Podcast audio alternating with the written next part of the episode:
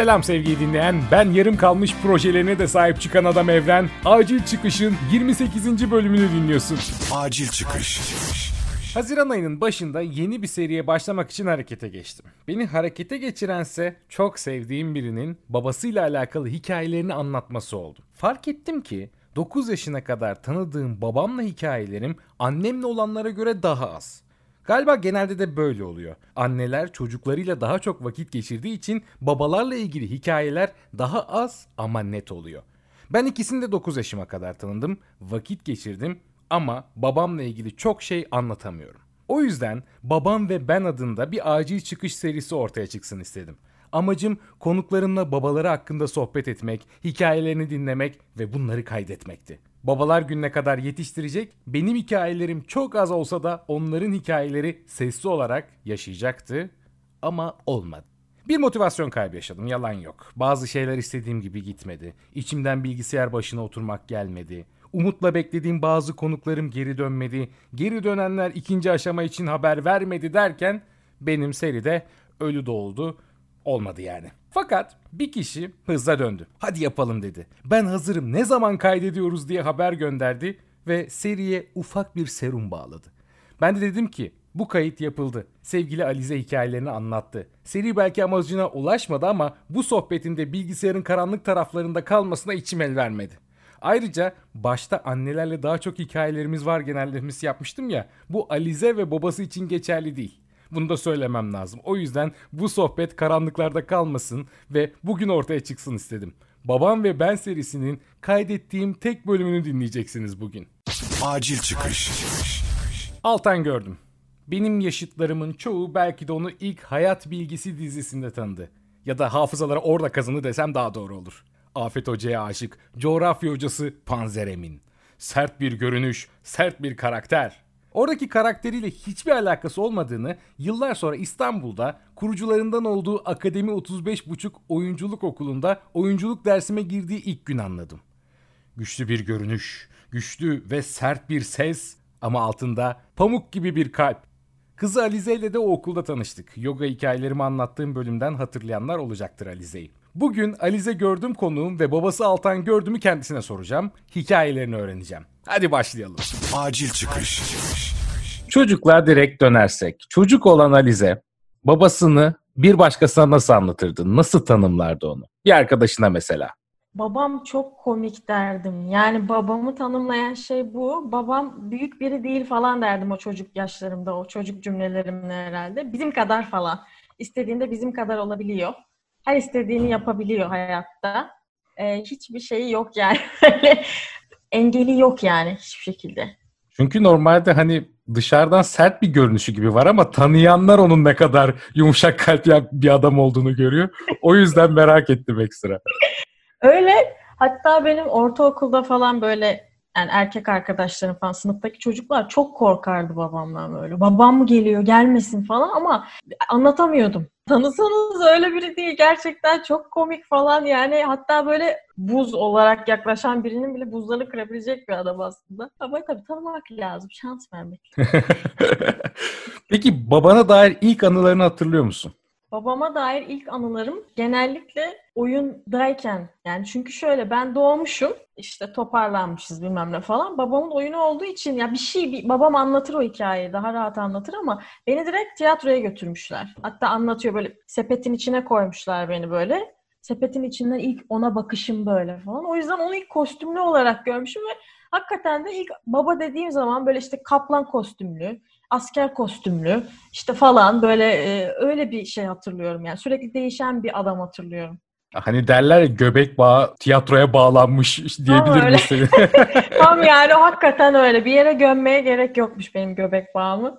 Direkt doğduğum gibi zaten oraya gitmişim yani. Peki çocukken ilişkiniz nasıldı baba kız olarak? Tahmin ediyorum nasıl olduğunu ben aslında ama sevgisini gösterebilen babalardan mıdır Altan hocam? Yani çünkü çok çalışıyordu büyük ihtimalle. Eve vakit ayırabiliyor muydu? Nasıl gösterirdi sevgisini? Hangi cümleleri kullanır? Ya babam bana şu yaşıma geldim. 25 yaşında insan oldum. Hala fındık hanım diyor. Fındık. Fındık hanım. Fındığım. Fın fın. Kuşum. Çam şeytanı falan gibi böyle insanın bütün karizmasını yerle bir edecek ve e, çok çalışırdı. Yani çok böyle çok ağladığımı hatırlıyorum. Çünkü turne kavramı bende çok küçükken öğrenilmiş bir kavram. Turneye gidiyor dediklerinde ben kıyameti koparırdım. Çünkü aylarca gelmiyor. E şimdi böyle bir teknoloji de yok. O yüzden döndüğünde de gerçekten e, o şimdi şey diyorlar ya kaliteli zaman işte anne babayla geçirilen falan. Onu gerçekten yaşardık babamla yani. Ve çok sevgisini hala da belli eden bir adam. Böyle çok sıkıştırırdı beni yani ve çok memnunum bu durumdan. Yo tahmin edebiliyorum ben yani çok uzun zaman geçirmesem bile dedim ki Tamam. baba gibi baba. tamam tamam tamam. Böyle kurban oldum falan gibi şeylere de girer yani. O bıyığına mıyığına hiç bakma. girer yani. Şimdi belki çok aldığım bir soru da olabilir bu etrafından da. Bir yanda şimdi Vahide Hocam, bir yanda Altan Hocam. İkisi de tanınmış harika oyuncular. Şimdi tanınan, Evet. bilinen iki ismin kızı olmak nasıl etkiledi çocukken seni? Yani şimdi baba üzerinde konuşuyoruz tabii. Altan Aha. Hoca hedefli sorayım. Altan gördüğümün kızı olmak zor muydu? Yani şöyle birçok perspektiften bakabiliriz. Birincisi şöyle zor. Çok bilgili bir adamın kızı olmak çok zor. Çünkü şu şey fikir var işte boynuz kulağa geçer. Yani böyle bir algı var ya. Dolayısıyla sen ondan daha çok şey bilmen gerekiyormuş gibi bir yaklaşım e, vardı ve bu tabii çok büyük bir baskı bence çocuk üzerinde. Yani şimdi düşündüğümde bu baskı ama bunu annem babam yapmadı bana bu arada. Hı hı. Çevredeki insanlar yaptı ve böyle e, biraz daha her şeye dikkat eden bir çocuk olmak zorunda kaldım. Çünkü çok izleniliyordum. Yani illa şimdi bu tırnak içinde ünlü oldukları zamandan önce de sonuç olarak çok bilinen sanatçılardı ve kendi camialarında çok bilinen. Aa Alize, Alize, Alize herkes beni tanıyor. Ve çok izlenilen, çok hareketleri gözlenilen bir çocuk oldum. Bu çok zordu benim için. Azıcık daha rahat büyüseydim iyi olurdu yani. en büyük zorluk bu. Babana en çok kızdığın şey neydi çocukken? Hatta onun da bilmediği, kızsan da hiç söylemediğin bir şey var mı? Belki artık önemi kalmayan da olabilir. Ya e, şöyle aslında söyledim, söylüyorum da hala. Böyle şey falan olurdu ya ama işinden dolayı işte tiyatrocu olduğu için böyle atıyorum veli toplantısı değil de hani anne baba günleri okuldaki vesaire işte e, böyle bazı müsamereler falan onlara gelemiyordu ve hala bak içimde ukdedir. Ya beni gelip izlesin. bir- Birkaç tanesine gelebildi ama çoğunluğunda bir şey de diyemiyordum. Ben de cazgır bir çocuk olamadım hiçbir zaman ama çok o, o an hala kızgınım yani o konuda ama yapabilecek çocuk tarafından kızgınım yani. Peki mezuniyetler? Evet, ha hangi biri? Adam da hangi birine gelsin? Ben de o kadar çok okudum ki. Şimdi biraz daha rahat ama e, çocukken maalesef bulunamadı yani. Çok. Galiba hani tiyatrocu bir babanın kızı olmanın en büyük yararlarından biri de iletişim herhalde anladığım kadarıyla. Evet. İletişimin her türlü çok kuvvetli oluyor ve istediğini söyleyebiliyorsun. içinde kalmıyor. Kesinlikle yani mesela bunu da düşündüm hani seninle ne konuşuruz falan derken babama istediğim her şeyi söyleyebiliyor olmam çok büyük bir avantaj oldu benim hayatımda. Çünkü şimdi bir psikoloji öğrencisi olarak da değerlendirince baba figürü yani illa kan bağı olan baba değil baba olarak gördüğün figüre güveniyorsan hayata da çok güvenebiliyorsun. Böyle işliyor. İlginç bir sistem. Annenin tabii ki sayamayacağım kadar çok payı var ama baba da böyle bir kilit nokta var. Eğer baba sana hayata güvenebilirim şeyini veriyorsa, sözünü veriyorsa sen 90 yaşına kadar o fikirle ilerliyorsun. O yüzden babam bana bunu öğretti yani. Şimdi babalar özelinde yapıyorum bu seriyi çünkü hep şöyle bir şey vardır. Babalarla çocukların hikayeleri sanki annelere göre daha azdır gibi geliyor bana. Sanki o hikayeler daha değerliymiş gibi geliyor. Sende bu sanırım büyük bir ayrım yok bu konuda gibi. Hayır yok çünkü ikisi de aşırı çok fazla çalışan insanlardı. Ve kendimi bilmeye başladığım dönemde daha çok annem değil de babam evdeydi. Annem gerçekten Adana'da işte turneye gittiği zamanlar aylarca hatta şey diyordu annem bana "Aa, boyun uzamış falan diyordu beni gördüğünde. O dönemlerde babam ve köpeğimiz Zorba ile beraber yaşadım. Golden'ımız vardı. Ee, o yüzden evet e, çok büyük bir ayrım yok ikisiyle ilgili. Peki babana kızdığın bir huyu var mı Altan Hoca'nın? Aa, bak şimdi yabancı yok burada. ona, ona da çok söylüyorum. Ve bence bu biraz baba olayı da. Yani bu, bu kime söylesem böyle bir amcası, dayısı, babası e, bazen çok yorgun olduğu için herhalde anlamaya çalışıyor, dinlemiyor. Hı. Ama şunu demesin ya şu an dinleyemiyorum seni falan. Sen orada anlat, anlat falan diyor. Sonra sen onu söylüyorsun. Ne o? Öyle bir şey mi oldu? E dedim ya demedin falan. Bir de böyle dinlemiyor olması beni çıldırtıyor. Özellikle araba park ederken babama bir şey söyleyeceksen söylememelisin. onu o sırada yutmalısın. Çünkü hiçbir şekilde karşı tarafa geçmiyor demektir o. Konsantrasyonla çünkü o sırada asla dinlemiyor yani. Özellikle park etmekle bir ilgili bir Tabii. şey var galiba. Kesin kesin orada bir, bir şey var yani. Nokta var.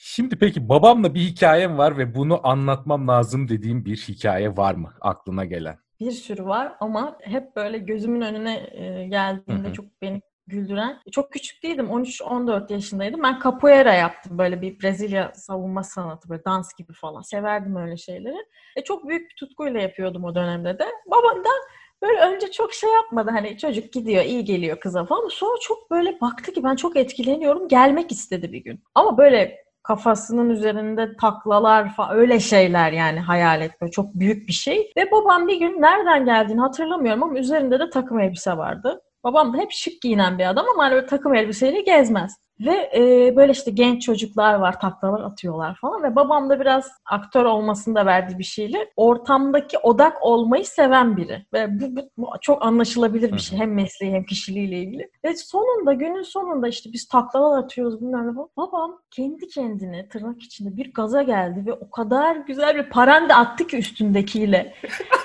Ama yani komik olan şey çok iyi atmış olması o parandeyi. Yani herkes böyle kaldı bir süre alkışlamaya başladı.